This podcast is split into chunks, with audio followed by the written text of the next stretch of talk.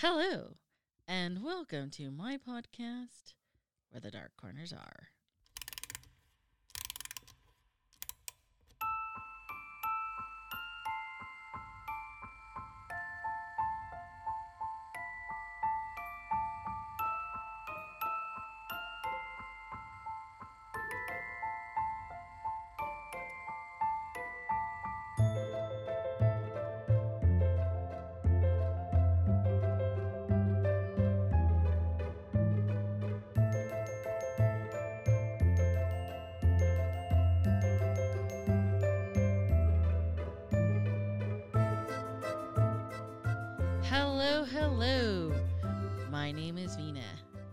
I am your Dark Travels hostess.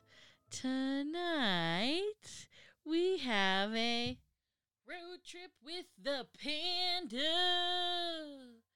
Yeah. Yeah. Still there. yeah, still there. It's We are taking fan admissions for your uh, hard metal cover for uh, Panda. sure. Sure, Sure. sure. Sure. Sure. Why not? It'd be cool if you had like, um, like Ozzy doing it or something. Ugh, not that guy. Okay. What about like uh, what's that? Aerosmith, uh, Tyler, Steven, Tyler. Steven Tyler. He's all right. He's all right. Who else would it be? Who else could it be? I don't know. I mean, cool. I mean, what is that? Metallica Bono. there. Bono. Being Bono. Sure. Bono. U2. That's all I know. Bono. Is he still alive? Yes. I don't know what he does. Is he still in Africa saving lives or something? I don't know. Oh, I don't know. I think he's still alive though. Maybe we should go find his dark corner. Yeah. See what his I'm life's good. all about. I'm solid. okay. I don't need to know about Justice for Bono. or Bono. So tonight with the panda, we are recognizing an up and coming, very important day, uh, Mother's Day. Yay! It's a great day. yes, but this is kind of like a paranormal true crime podcast. So obviously, we're not going to talk about good mommies. No, we can't do that. Even though the panda had a very good mother, beautiful. Had. Did you hear that? Had. Things have changed, people. He had an awesome childhood, whether or not he would agree. I had a good time. There you go. So, because it's a, like I said, a paranormal, true crime, kind of mix it up with a little evil jam. We're gonna broach the subject in honor of Mother's Day of Mommy Dearest, the movie that scared every kid in America in the early 1980s. Now, I actually watched this movie. I think I made you watch it at some point. You did, as, as you said before, to, to induce fear for the little things of what could happen. Like, you're lucky, that's not me. And then you would proceed to do something from the movie the next week, and I and you slap me silly till next Thursday or something. Oh Lord, don't say that. he never got slapped. That is not accurate. I had a chunk of my memory just missing. I don't, I don't know what happened. No. Anywho, you know, so I saw this movie as a kid. Faye Dunaway scarred the crap out of me. I, I she scared she scarred and scared the crap out of everybody. And this movie is regarding Joan Crawford and her portrayal as a mother, perceived from the point of view of her eldest child, Christina Crawford.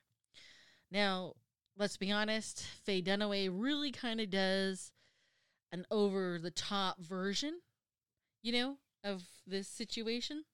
What is it before you got to you got to Hollywood it right?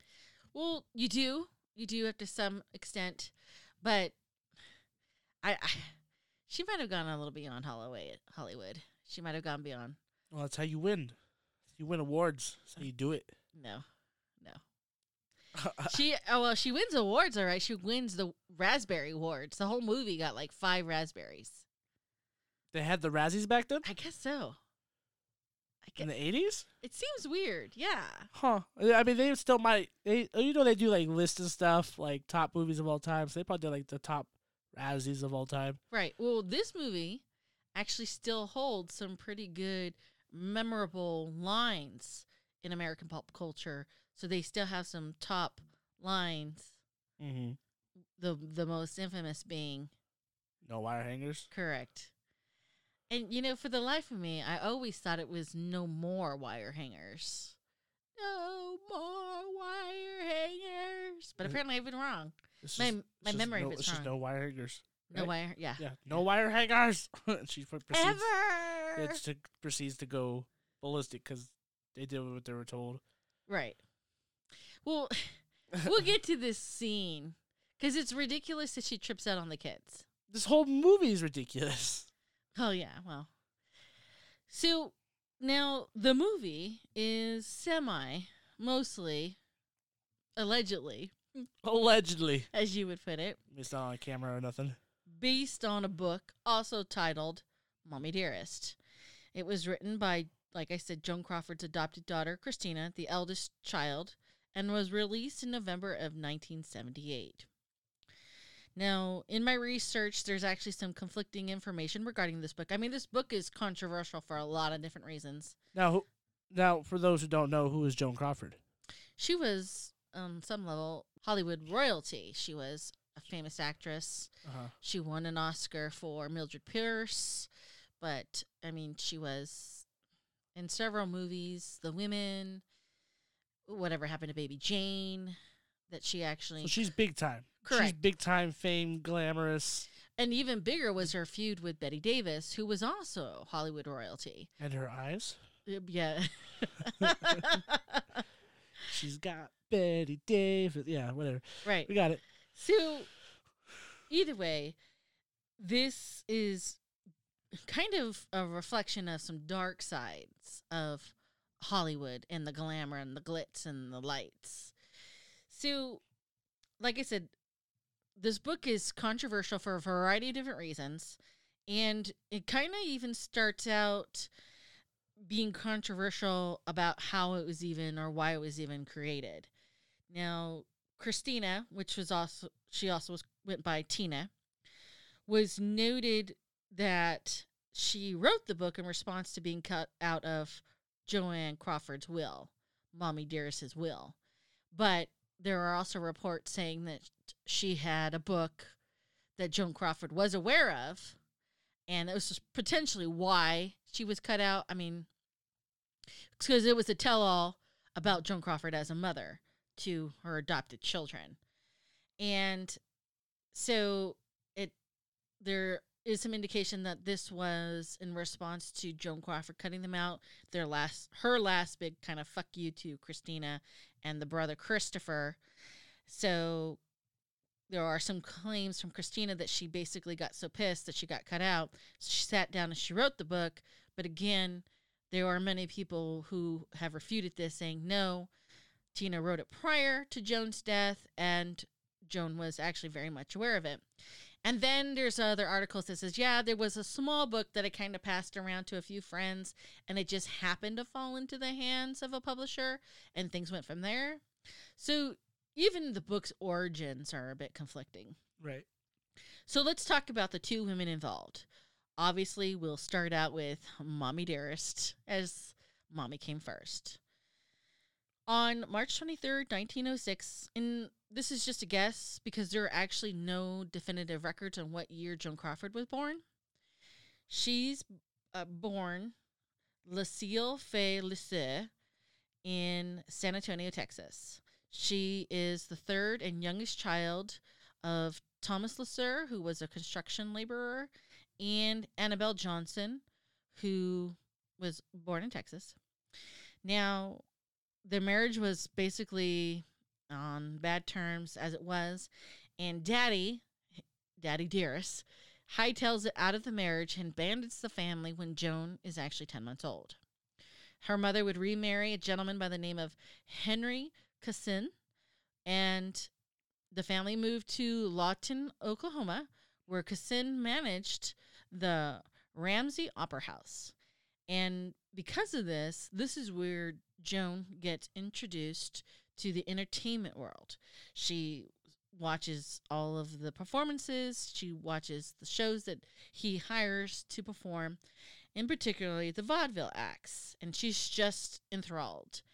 in fact, um, it's it's something that she just totally impresses her, and you at this time, and I don't really know why, but she even kind of creates this nickname for herself named Billy, and Billy. Billy. Billy, Billy, Billy. Now, like I said before, the dad left when she was 10 months old. So Henry kind of becomes her real dad. That's the only dad she's ever known. So she calls him daddy. And reportedly, when she turns about 11, he starts sexually abusing her Oh, shit. Until she's sent to the St. Agnes Academy, which is a Catholic girls' school. So, and, and then of course she later learns from her brother that Henry's not her real dad. In June of 1910, so you know several years later, the family moves to Kansas City, Missouri, after Henry gets accused of embezzlement, and even though he's acquitted, he's you know this is a small town. Bad gas travels fast in a small town. Okay. Yeah. And so he's blacklisted. They've got to go, and they relocate to Kansas City, Missouri. After this move, her mom and her dad, her stepdad, separate, and Joan actually remains at the school, and she works as a work student. So she's, you know, cooking, cleaning, doing a lot of the work to be able to stay at the school. And then she goes on to attend the Rockingham Academy, also working as a work student. And in 1922, she actually registers at Stephens College in Columbia, Missouri to, you know, cap off her education. But after a few months, she realizes how poorly she was not prepared for Real life. college. Oh. So she drops out and she basically starts her career as an entertainer. She she remembers the vaudeville acts, she remembers all the theater acts, and she begins as a dancer traveling with a theatrical company before debuting as a chorus girl on Broadway. She seeks out a publicist who does a screen test, who sends her screen test to representative at Metro Goldwyn Mayer, MGM, and their representative actually likes what he sees, so he offers Crawford a motion picture contract with them in 1925 for $75 a week. Now, when she signs on with MGM, the guy in charge, he- they- CEO.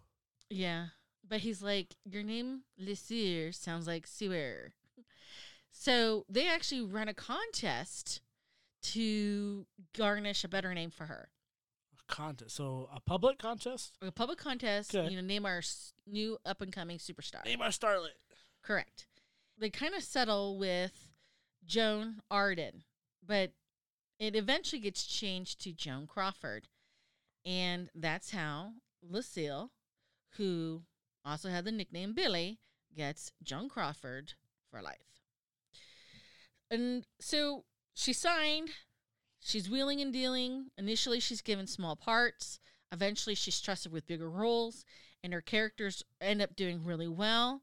She's actually liked by women, and um, you're, we're talking Depression era. So obviously, she's hitting, you know, the right notes with a very poor and depressed populace. Right. And on top of all of this, thanks to these roles and her popularity, she becomes, you know, a prominent movie star. And eventually she becomes one of the more higher paid ones, you know, in, the, in that time. But she's also starting a relationship with a well known actor, Douglas Fairbanks Jr., whose father was Douglas Fairbanks, who was an actor, and his, his stepmother is Mary Pickford, who was the silent girl. She was extremely Hollywood royalty. So she marries him, and she marries him at St. Malachi's Roman Catholic Church, even though apparently nobody was Catholic, in Manhattan, New York. And this marriage gets promoted by the studios because, again, Crawford is up and coming. Fairbanks is already established, and everybody he's the guy looks like this dapper, you know, young, adventurous kind of a guy. And the the people are eating this. They love it. They love that this young, fresh couple have gone together. They're married, and the studios actually play to this. So they're basically promoting this young love and happy marriage. However, it's you know her behavior really throughout her life is pretty questionable, and I- this is a kind of a big key factor. She, even though she's married to this hottie, she begins to have a two-year affair with Clark Gable, and he only learns about this affair after she files the paperwork and basically has booted him out of the house. He gets like the chauffeur shows up and he's like, "Dude, your stuff's been moved to the hotel, so I'm going to take you to the hotel." And that's when Fairbanks kind of learns. She's basically filed divorce. She's booted him. Right. She cut him out just without any warning. Correct. And it kind of Clark Gable that is near royalty is I you know what? Clark Gable was a hot man so she she went for the right apple. that led her to I don't know about bigger and better, but I mean Clark Gable is, you know, uh, hot in his own right. He's royalty in his own right. Okay. So they get a divorce, and again, in hindsight, people start kind of pointing to the situation and suggest that she married him to establish herself as a star. Because again, he and his family was already established in Hollywood. Uh huh. And again, it's kind of the ideas kind of starts getting planted that Joan does certain things for publicity, for publicity stunts. You know, even bad press is good press. The attention's on her. Correct. Correct. And this starts to kind of spin and it's this idea sticks with her for the rest of her life. By 1938, she gets dubbed box office poison by the theater owners. And it's not until The Women that gets released, the movie The The Women, that Joan kind of like makes her comeback. She she kind of makes a couple comebacks in her career. While all this is going on, on June 11th, 1939, a young baby is born who would become Christina Crawford. She was born in Los Angeles. Her mother was an unmarried teen, and per an interview Christina later gives, her father was married to somebody else and in the Navy. So basically, Unplanned. unplanned, Unplanned. completely unplanned. Completely unplanned. Secretive. Yeah. Okay. So Crawford adopts her through a broker in Nevada because Joan had already been formally denied adoptions by social services for being an unfit candidate in California in 1940. And part of this is because she's kind she's divorced. By now she's divorced I think two husbands in 1940. So her and Clark Gable don't make it. No, no, they have their little affair, and it was said that they kind of remained friends for life. So Okay. it sounded like they kind of parted on decent terms. But so now, so this is also the adoption. Social agency. services Social were like, services. Right. So I was, so what I'm saying is social services back then were probably nearly not nearly as strict as they are now. Well, I I mean, it's it it's hard to think. the idea of the American family was a lot different. The image of what an You American need family a man looked. in your life. or you have to be you have to have a husband, you have to be married. The husband provided, you stayed home and reared the children. You know, she's nowadays, star. Right. Well, nowadays, I don't, I don't know much about it, and I know we're getting off topic about it, but it's like I don't know what you would even.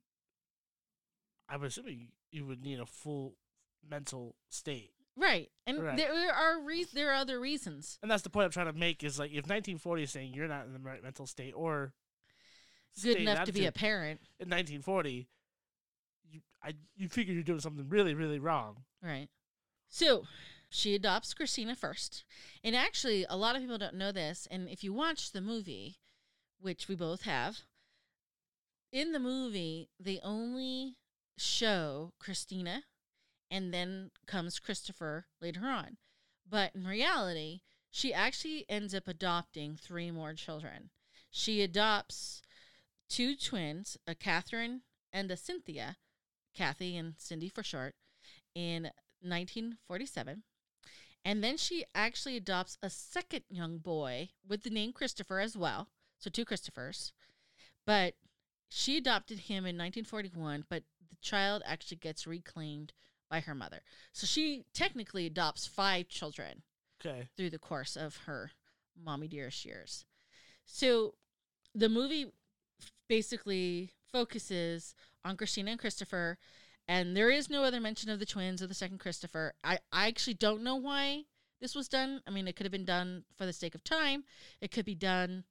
It could have been done because Kathy and Cindy would later deny the incidences that took place in the book and in the movie, and they actually deny any ill treatment from Crawford. So I, I'm not sure. There's there's a variety of reasons why I could see them not in the movie. Mm-hmm. But again, Christina gets adopted first, so she's the oldest, she's the first, and this becomes her life situation. In the, both the book and in the movie, Christina is I mean it's a memoir of her childhood with Joan Crawford. And it basically is about how Christina and Christopher to some degree basically bear this tremendous amount of child abuse from Joan Crawford, who was well known to be an alcoholic, well known to be a control freak, you know, very strict. And such things that are shared that are in the book that are also in the movie are her mother's violent mood swings would be as as extreme as one minute her mother would be buying her an extravagant party dress to the next her mother would be spanking her so hard with a hairbrush that it would actually break into and the mood swings between the alcoholism and the emotional distraught maybe joan crawford was going through, they would be subjected to these extremes for the mother and so uh, on top of the mood swings and the spankings the children would be subjected to what Christina would refer to as night raids. And in the night raids, the mother would basically wake the kids up drunk and make them clean messes that they hadn't necessarily made. And they'd be cleaning for hours and end in the middle of the night.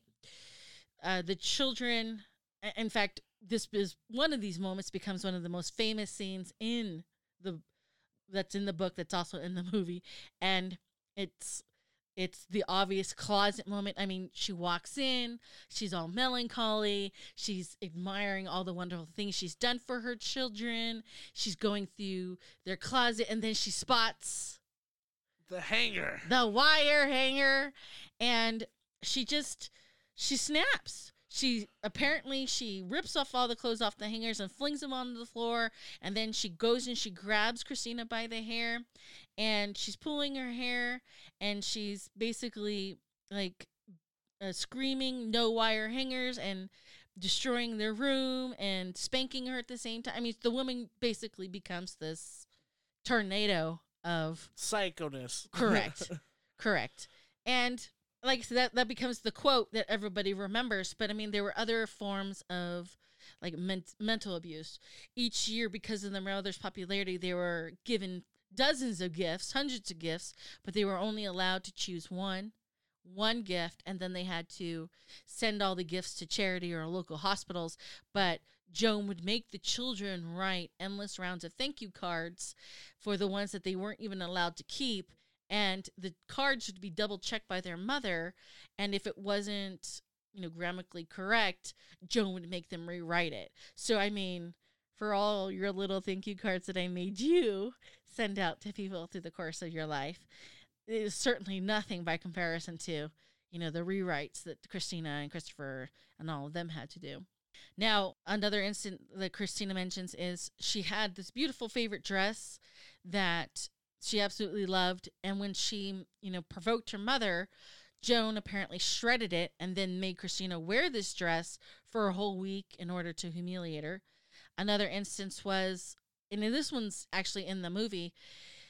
Christina didn't want to eat an undercooked steak and crawford's point was you know cooked steak they lose their vitamins so an undercooked steak they keep their vitamins eat your vitamins. And you know in the movie christina's like i already ate my vitamins. So on some level, the movie kind of doesn't really help Christina's case because the girl kind of comes off a little little girl comes off a little snarky. I already ate my vitamins, and so when Joan Crawford says you will sit there until you eat it, I mean every parent in America has said this to their child. Yeah, but it's like I don't want to say it's like a dog for a child, but doing whatever to the dog for whatever reason. You know, in, in Mama Dear's case, she's just like a psycho. So this poor, uh, now you see this poor dog just fucking being humiliated, doing whatever. Sooner or later, the dog's gonna snap. At least even for just like a quick second, like they don't want to, but it just just snaps. It just even for a human being, it's just it's just gonna snap. And so the scene where you see someone, you know, the, you're gonna sit there and you're gonna eat it, you know, that's her snapping point. Well, I mean, she said this to her mother. I've already taken my vitamins. Well, yeah, because she's sick and tired of this bullshit. I my dress is fucked. I'm cleaning your fucking drunk mess when you come home. I'm I'm picking up all the clothes out of the closet you threw to the ground after you provided this to me. And I have no choice over hangers. Well, that's just it. The that is exactly my. And now you want me to sit here It's and not like Christina went to vitamins. the store and said, "Oh, but I I want the wire hangers for my dresses." She has no She has no control over this. right. And now the one thing she kind of has a sense of control, it's like, come on, let me have this one. Like, where does she, where does she can't where can a child say stop? Well, the, I mean that's just one instance, but the again the movie kind of doesn't help because the little girl, you know, shoots back. I've already eaten my vitamins, and I oh, mean, now she's the bad guy. Why is she the bad she's guy? not the bad guy, but you the understand is, the the movie does not help show you know how traumatizing Joan's behavior can be to a child. I mean, later on it does, but again, but when this, I mean, even I have said these words to you. You're gonna Yeah. sit there until you finish whatever. But it wasn't like just so our listeners are clear. It's not like I made the kid eat liver. Okay, I was subjected to liver. You were never subjected to liver. I- maybe I like it. You never know. This is true, but and I certainly didn't make you eat vegetables.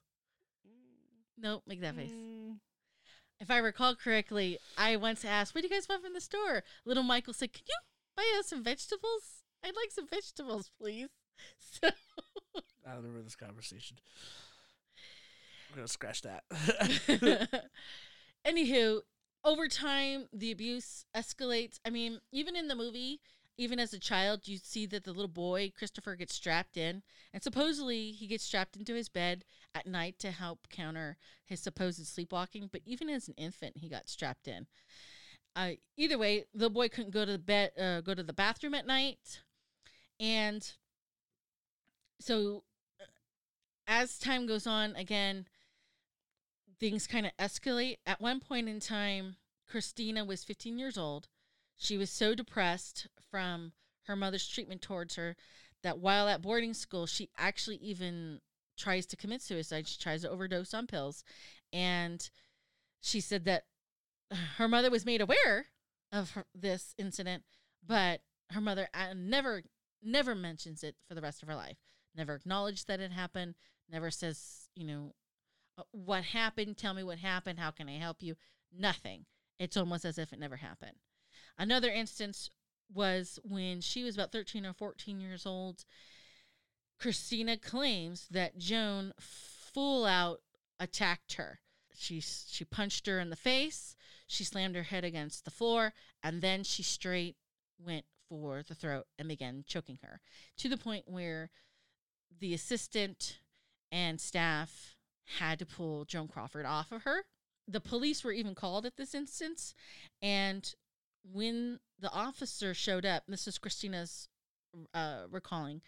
The officer showed up. He was very kind. He told me there was nothing he could do because there were no laws to protect me.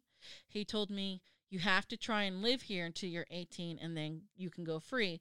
But otherwise, anyone calls me again on you, you will have to go to juvenile detention.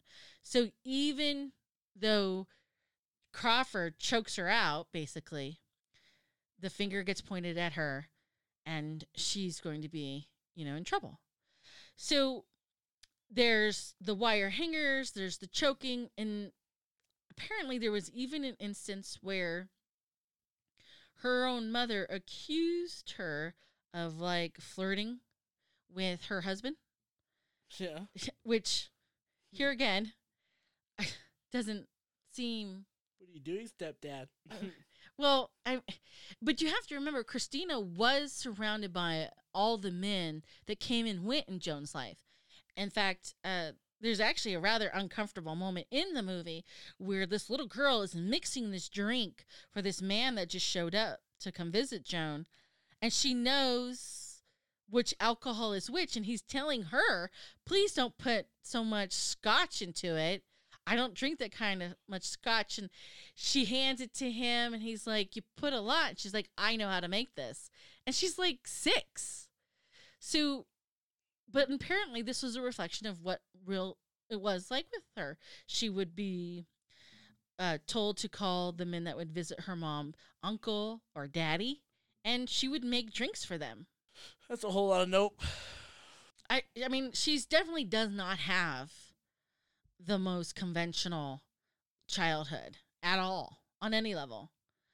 So she grows up and she moves out. She tries her best to become an actress herself, and she kind of hits, you know, gets a couple good gigs. But one of the gigs she scores on is this this soap opera, and as she's, you know, getting through it and, you know, establishing herself, she ends up having an ovarian cyst and she ends up going to the hospital. Well, I I there there are no real words I can say to describe what happens, but somehow Joan Crawford convinces the producers to allow her to step into her daughter's role. And her daughter's a young uh future bride. So here's Joan Crawford at, I don't know, 60 or whatever. And she's trying to act like she's this 28 year old and she's playing off of this young, hot man who's like, So, what do you think about eloping, baby? And, you know, Joan is not coming across real well because she's not used to soap opera style of filming. Right. And so it's like, you're sitting there going, Is this really happening? This woman has dominated this girl's life so much to the point where when the girl couldn't act because she's trying to recover her, the mother steps in to play this role. It's just really not okay. It's not a thing. It's not a kosher thing. It's not a comfortable thing. Not an anything thing. Correct. So she writes this book, which eventually becomes a movie.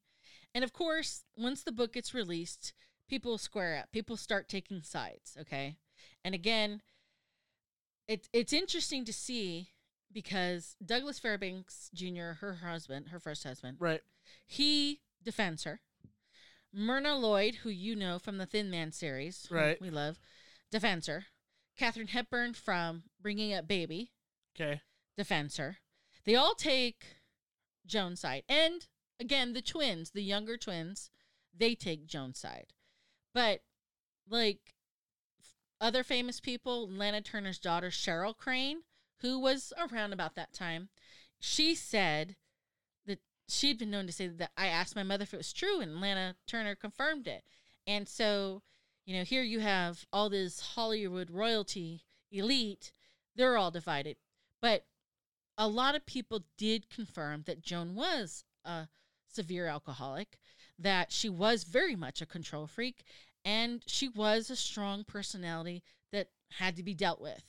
I mean, the woman in the movie, I have no doubt she said this, but when she talks to the Pepsi Cola uh, advisors and CEO, and they're like, "Well, we're gonna remove you. We're gonna retire you." And she's like, "Don't fuck with me, fellas." I mean, you can see this woman saying that because she does stay on the board of directors. So, I mean, and essentially the term "this isn't my first rodeo" comes from this speech that she gives them. This isn't my first rodeo, but I mean, she doesn't say it that way. She says it a different way, but basically, this is where the term comes from. And I do actually think it's worth noting that Joan herself once said of Christina and Christopher, I adopted them, they did not adopt me. And I mean, I think that's a that's a real a real eye-opening moment. Like I legally adopted them, but they didn't really gleam onto me scenario. So the book itself, when it was released, enjoys about 42 weeks on the New York Times bestseller list. At that time, it sold over 700,000 copies in hardback and over 3 million in paperback. And obviously, this big hit, this big book, this juicy, you know, dark side, pull the veil back to discover the wizard is not the wizard after all scenario, Right. Dirtbag. it has to become a movie, Which it does. which it does. On September 18th, 1981, the movie gets released. It stars Faye Dunaway as Mommy Dearest, Joan Crawford. Now, as we mentioned before, it gets like Razzie Awards because of Faye Dunaway's over the top approach to it. But I mean, there is some element of jazzing up, like the scene where she basically gets fired by MGM, and then you see her in this glamorous gown, and she's chopping away at the flowers, and she's screaming at the uh, staff, "Get Christina, get Christopher!" And then she tells Christina to get the wheelbarrow, and Christina's in the woodshed, and she turns to Christina, and she's like, "Christina, get my axe!" And I mean, there's just this whole absurd moment. Well, Christina said that actually didn't happen. When the mom got fired, she got fired, but that's not how she handled it. In fact, Christina went on would say later that she was constant, you know, at other times she was chopping up the the flowers. It wasn't necessarily Not aggressive. because of being fired like that. It was, you know, it was something that she did. That was her hobby Right, it was her thing. thing. Yeah. But it wasn't directly like that moment was totally Hollywood up and, you know, So who was the? You, I mean, you probably don't know off the top of your head or have the resource right now, but like, who was the director? Frank Perry.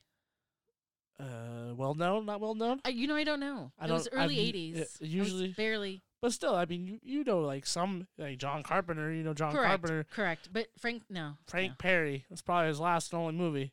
I don't think so. So, oh, so so Hollywood takes this billion selling copy book, juicy gossip thing Correct And to just- the theaters. to the theaters and just kind of runs it in the dirt. Right now, it was five million to make. Okay, It Wow, that's grosses. well, it's ni- It's eighteen. It's 1980. Even then, I think still movies is uh, no five million. 1980. All right for that movie. It- right. In North America alone, it grosses nine million. Overseas, it grosses six million, and that's a lot of money. I don't remember how much it cost to go to the movies in 1981, but it sure in the hell wasn't as expensive as it is now. It probably didn't do well as the book sales. Right. But immediately people are like, what is this? Like what's happening? Like, they just, again, Faye Dunaway's performance just really it's trash, is over the top. trash. And within a month of its release, Paramount, who, you know, produced the movie, recognized that the viewers were coming to see Mommy Dearest for its quote unquote camp value, you know, campiness, hmm and begin they they they realize the audience is treating it like the Rocky Horror Picture Show, and people are shouting back the dialogue. They're bringing their own Ajax cleaners and their own wire hair. I mean, so they're like They're interacting with this correct movie. Correct. It's like you ever watch the the Disaster Artist? No. Would you? Oh shit! All right. Well, there's a movie.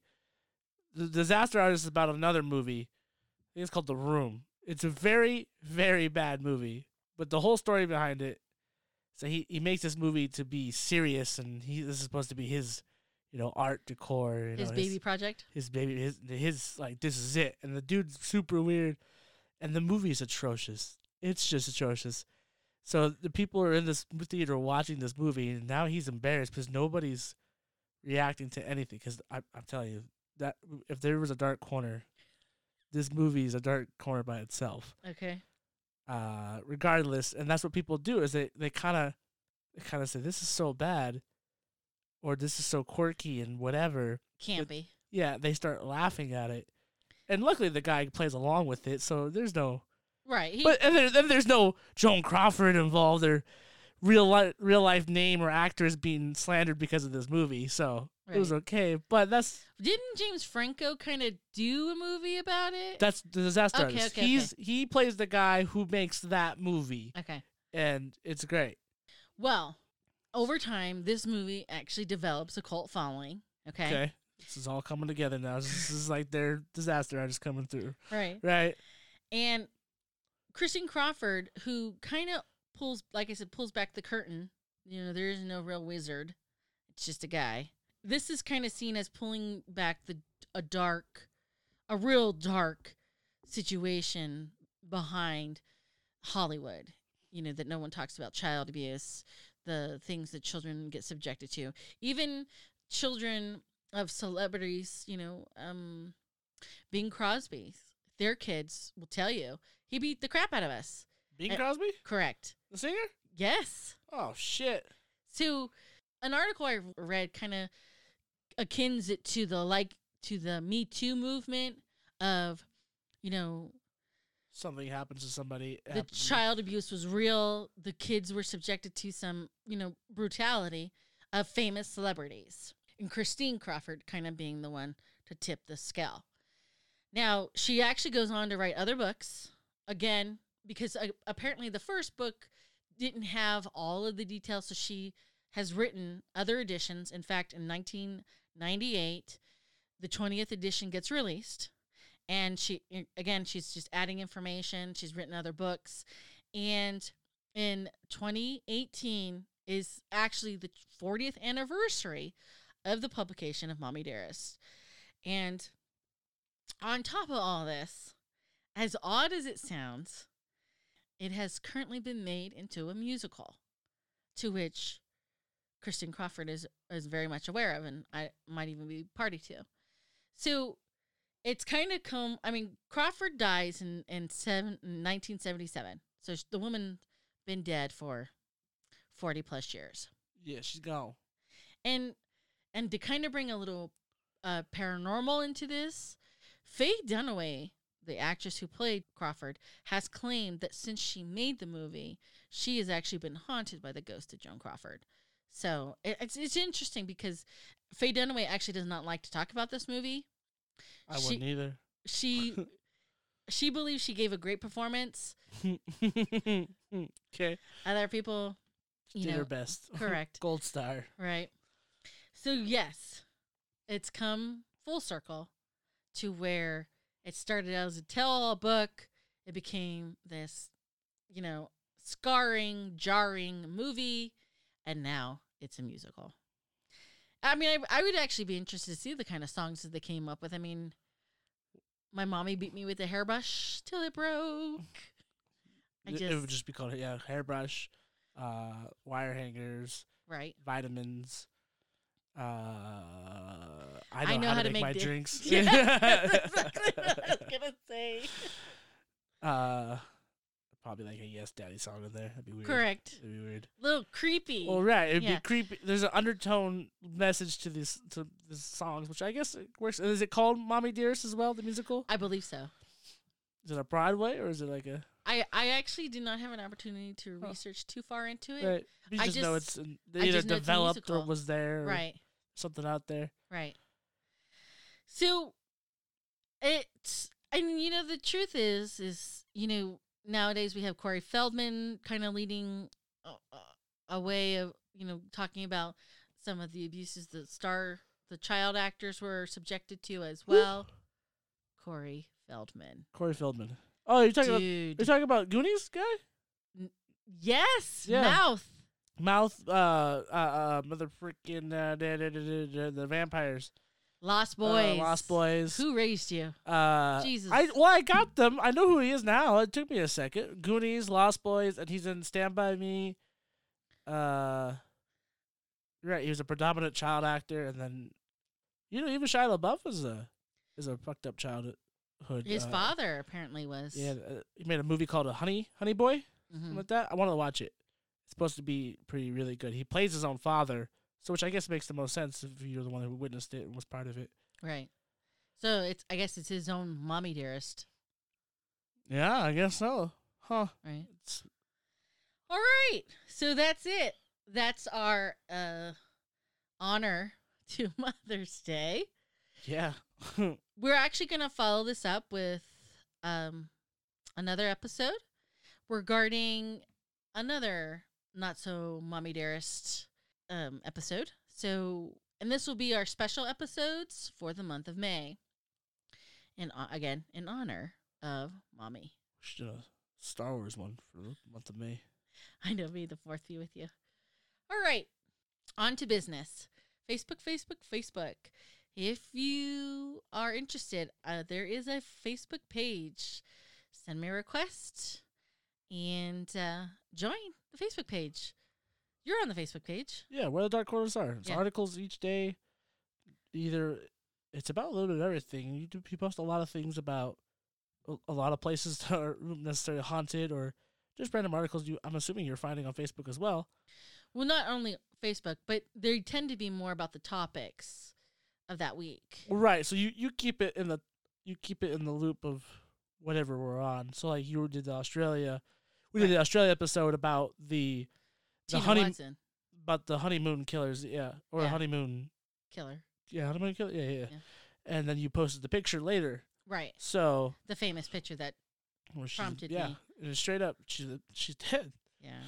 Um, but yeah, so you did your Amityville one. I mean, it's a, it's a good place to find the podcast too if you don't have Spotify or whatever else you have. So, Right. I mean, it's I it's shared all there, and then no one, not a lot of interaction there, but people could post there too. Hi, it's, it's the easiest way to to post where your dark corner is. Not too dark though. well, yeah, we don't. Yeah, well, why not? S- send us what you got. I mean, we're not gonna know unless you send it. right. We'll send. And you know, who knows? Maybe it might trigger an episode. Right. But again, uh, speaking of, if you have a place that someday you would like to see where their dark corners are, or have a specific tourist attraction or a dark corner picture, like the Tina Watson situation, send me an email at where the dark corners are at gmail.com. Final thoughts, Panda? no more wire hangers. Well, I no still wire. only see that ever ever scarred. I don't think we've ever bought a wire hanger. If we did, I you know, you touch it, it just it's like a memory flashback. she just goes crazy, and I remember the hedges after you said it. I was like, yeah, that's right. She's just sitting there. "Ah." Tina, bring me back. Yeah, and I was like, oh shit, this bitch is crazy. When I was a kid. I didn't know. I don't know nothing. I was like, fuck, I don't. Is this what you're gonna do? I don't know why you're showing me this. She showed me out of fear, and now I've grown up. This movie's bad. So, well, he's fine. am I though? Are you am? I? Alright. Alright. All right. So until next time, please remember only the few can find the beauty in the darkness, which is why I hope to meet you where the dark corners are.